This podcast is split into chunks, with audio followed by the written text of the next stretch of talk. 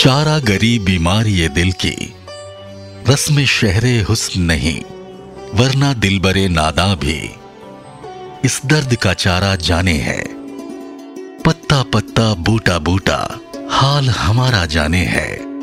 जाने न जाने, गुल ही न जाने, बाग तो सारा जाने है। रेड एफएम पॉडकास्ट पर आप सुन रहे हैं बीटीएस यानी बिहाइंड द शायरी। आप सबका इस्तकबाल, मैं हूँ मोहनीश।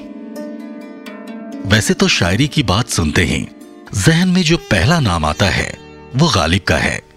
लेकिन एक शायर ऐसा भी है, माफ़ कीजिएगा, मैं यहाँ था की जगह है का इस्तेमाल कर रहा हूँ। वो कहते हैं ना कि शायर मरता नहीं, ज़िंदा दफन होता है। कब्र में कान लगाकर सुनोगे तो दाद की तलाश में होता है। एक ऐसे शायर, खुद मिर्ज़ा भी उनको अपना उस्ताद मानते थे। उनकी शान में मिर्ज़ा कहते हैं रेखते के एक तुम ही उस्ताद नहीं हो गालिब। कहते हैं अगले जमाने में कोई मीर भी था। मीर, यानी खुदाए सुखन, यानी शायरी का खुदा। मीर तकी मीर के बारे में बात करने से पहले एक मशहूर किस्सा सुन लीजिए। कहते हैं कि एक बार एक शख्स ने दूसरे से पूछा, बताओ, दुनिया का सबसे बड़ा शायर कौन है? जवाब मिला, गालिब। जब वो मुतमईन नहीं हुआ तो जवाब देने वाले शख्स ने जौक, मोमिन जैसे कई और नाम भी गिना दिए। तब सवाल पूछने वाले को कहना ही पड़ा, क्या तुम्हें मीर याद नहीं आते? जवाब मिला, तुमने सबसे बड़ा शायर पूछा था। शायरी के खुदा के बारे में थोड़े ही पूछा था। यह किस्सा मीर की शख्सियत को बयां करता है। जब शायरी की भाषा फारसी मुकम्मल थी, तब मीर ने इसे उर्दू का जामा उड़ाकर आवाम के दिल में अपनी जगह बना ली। कहते हैं कि गालिब के दिल में भी उर्दू मीर की स्याही की खुशबू से ही आई। मीर के पुरखे अरब के प्रांत हिजाज से भारत आए थे। वहाँ से वे सबसे पहले हैदराबाद आए और उसके बाद कुछ वक्त अहमदाबाद में रहे। इसके बाद वे वहाँ से अकबराबाद, यानी आगरा पहुँचे और वहीं बस गए। किस्मत ने कभी मीर का साथ न दिया। और 11 साल की उम्र में ही उनके ऊपर से माँ बाप का साया उठ गया। कर्जे का बोझ अलग था और लंबी खाली ज़िंदगी तलाशे माश के लिए मीर आगरे से दिल्ली चले आए। दिल्ली में उनकी मुलाकात ख्वाजा मोहम्मद बासित से हुई। बासित ने ही मीर को नवाब शमसुद्दौला से मिलवाया था। यहाँ नवाब शमसुद्दौला ने मीर के गुजारे के लिए एक रुपया रोज मुकर्र कर दिया। चार पाँच साल बीते ही थे कि सत्रह में नादिर शाह ने दिल्ली पर चढ़ाई कर दी। शमसुद्दौला मारे गए। मीर की ज़िंदगी में फिर मुश्किलें आ गई और वो आगरा वापस चले गए। वहाँ ज़िंदगी और मुश्किल लगी तो मीर फिर दिल्ली लौट आए और एक रिश्तेदार के घर आसरा ले लिया। मीर अपने जिस रिश्तेदार खान आरज़ू के यहाँ रहते थे, उनकी बेटी से उन्हें इश्क हो गया। और इश्क भी ऐसा कि बस दीवाने हो गए। और इसी दीवानगी में उनकी शायरी परवान चढ़ी। हालाँकि उनकी मोहब्बत के बारे में ज़्यादा कहीं लिखा नहीं गया है। लेकिन जब लिखा तो इश्क को सियाही से उकेर दिया। पत्ता पत्ता बूटा बूटा हाल हमारा जाने है।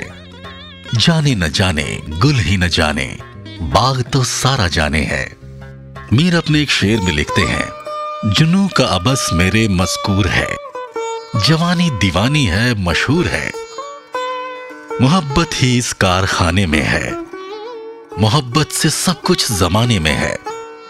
मोहब्बत से है इंतज़ाम जहाँ। मोहब्बत से है गर्दिश में आसमां। वक्त मीर की शायरी को बुलंदियों पर पहुँचा रहा था, लेकिन नसीब ने करवट ली। जिस दिल्ली में उन्हें उस जमाने में एक रुपए रोज का वजीफा मिलता था, मीर ने उसे ही अपने आँखों के सामने इतिहास बनते देखा। दिल्ली एक ऐसे दौर से गुजर रही थी, जब लोगों के पास शायरी के लिए माहौल ही नहीं बच पा रहा था। इस बारे में मीर लिखते हैं, चोर, उचक्के, सिख, मराठे, शाह, गदा, अज, ख्वाबा है, चैन में है जो कुछ नहीं रखते। फ़िक्र ही एक दौलत है अब। मीर की शायरी दिल्ली से निकलकर हिंदुस्तान में गूंज रही थी। इनके किस्से लखनऊ तक मशहूर हो गए थे। जब लखनऊ के नवाब आसफुद्दौला को उनके बारे में पता चला तो उन्होंने मीर को लखनऊ बुला लिया। यहाँ तीन सौ रुपए महीने पर उन्हें नवाब के दरबार में रख लिया गया, लेकिन दिल्ली को दिल से निकाल पाना मीर के लिए इतना आसान न था। जिस दिन लखनऊ आए, उसी दिन एक मुशायरे से बुलावा आ गया। मीर ठहरे मीर, उन्हें इस शहर के तौर तरीकों का इल्म न था। तो चले गए ऐसे ही पुराने जमाने के कपड़ों में मुशायरे। पहले तो उनकी अलग रंगत ने लोगों को अंदाज़ा न लगने दिया, पर जैसे ही उन्होंने दिल्ली की दिल नवाजी पर शायरी की, लोग यहाँ भी उनके मुरीद हो गए। क्या बाद बाश पूछो हो? पूरब के शौकीनों, हमको गरीब जान के हंस हंस पुकार के। दिल्ली जो एक शहर था, आलम इंतखाब। रहते थे मुंतखाब ही जहाँ रोज़गार के। उनको फलक ने लूट के वीरान कर दिया। हम रहने वाले हैं उसी उजड़े दयार के। जब लोगों को पता चला कि अब तक वे जिनके कपड़ों पर हंस रहे हैं दरअसल वो मीर हैं तो लोग शर्मिंदा हो गए, और फिर मीर ने लखनऊ को ही अपना घर बना लिया। मीर शायर तो कमाल के थे, पर खुददार शायद उससे भी बड़े। लखनऊ के एक नवाब ने उन्हें कुछ तोहफों के बदले शेर पढ़ने को कहा तो मीर ने यह कहकर मना कर दिया कि वो उनकी शायरी नहीं समझ पाएँगे। नवाब को यह बात लग गई। उन्होंने कहा कि हम महान पर्शियन कवियों, अनवरी और खकानी की शायरी समझते हैं। इस पर मीर बोले, मुझे यकीन है, आप समझते होंगे, लेकिन मेरी शायरी समझने के लिए आपको उस भाषा को समझना होगा, जो दिल्ली के जामा मस्जिद के बाहर बोली जाती है, और वो जानकारी आपको नहीं है। मीर तकी मीर ने जब लिखना शुरू किया तो बस लिखते चले गए। उनकी कलम, उनकी सांस थमने के साथ ही रुकी। तकरीबन ढाई हज़ार गजलें और उनमें से निकले शेर उम्दा पाए साबित हुए। शायद इसीलिए उनकी शायरी में गहरी मोहब्बत दिखती है। न सोचा, न समझा, न सीखा, न जाना, मुझे आ गया खुद ब खुद दिल लगाना। आखिरी तीन सालों में जवान बेटी और बीवी की मौत ने उनको गहरा सदमा दिया।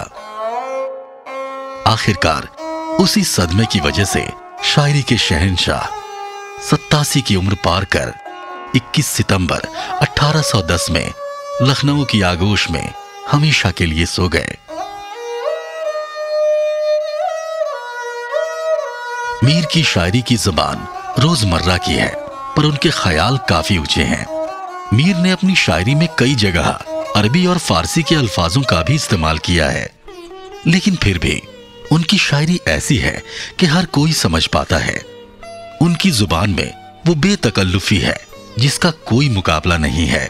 इश्क में पा लेना हो या खो देने की बेचैनी, मोहब्बत में मिली चोट हो या धर्म पे चर्चा, मीर ने हर मियार में शायरी लिखी है। दिल्ली से लखनऊ आने पर जब उन्होंने लोगों के बदलते नज़रिए को देखा, पुराने उसूलों को बदलते देखा, पुरानी परंपराओं को भूलते देखा तो वे काफ़ी दुखी हुए। तब मीर ने लिखा, रस्म उठ गई है दुनिया से, एक बार मुरवत की। क्या लोग जमी पर हैं, कैसे ये समा आया? कहते हैं कि हर जमाने में दो चार लोग ऐसे मिल जाएँगे, जो गालिब और इकबाल की महानता पर सवाल उठा दें। पर मीर के नाम पर रजामंदी से इनकार कोई नहीं कर पाएगा। मीर की तुलना किसी और शायर से हो ही नहीं सकती। क्योंकि उनकी शायरी महज शायरी नहीं, एक शिद्दत है कि आप उसे पढ़ें या सुने, उससे बंध ही जाएँगे। उस शिद्दत को मैंने भी महसूस किया है। फकीराना आए सदा कर चले। मियाँ खुश रहो, हम दुआ कर चले। जो तुझ बिन न जीने की कहते थे हम, सो इस अहद को अब वफा कर चले। कोई ना उम्मीद दाना कहते निगाह सो तुम हमसे मुँह छिपा कर चले। बहुत आरज़ू थी गली की तेरी। सोयासी लहू से नहा कर चले। दिखाई दिए यूँ कि बेखुद किया। हमें आपसे भी जुदा कर चले। जबी सजदा करते ही करते गई। हके बंदगी, हम अदा कर चले। परस्तिश किया तक किए बुत तुझे, नज़र में सबों की खुदा कर चले। गई उम्र दरबंद फ़िक्र गज़ल, सो इस फन को ऐसा बड़ा कर चले। कहीं क्या जो पूछे कोई हमसे मीर जहाँ में तुम आए थे, क्या कर चले? रेड एफ़ पॉडकास्ट पर आप सुन रहे थे बीटीएस यानी बिहाइंड द शायरी मोनीश के साथ। फिर मिलेंगे और किसी और शायर की ज़िंदगी का दीवान पलटेंगे। तब तक के लिए खुदा हाफिज। जय हिंद।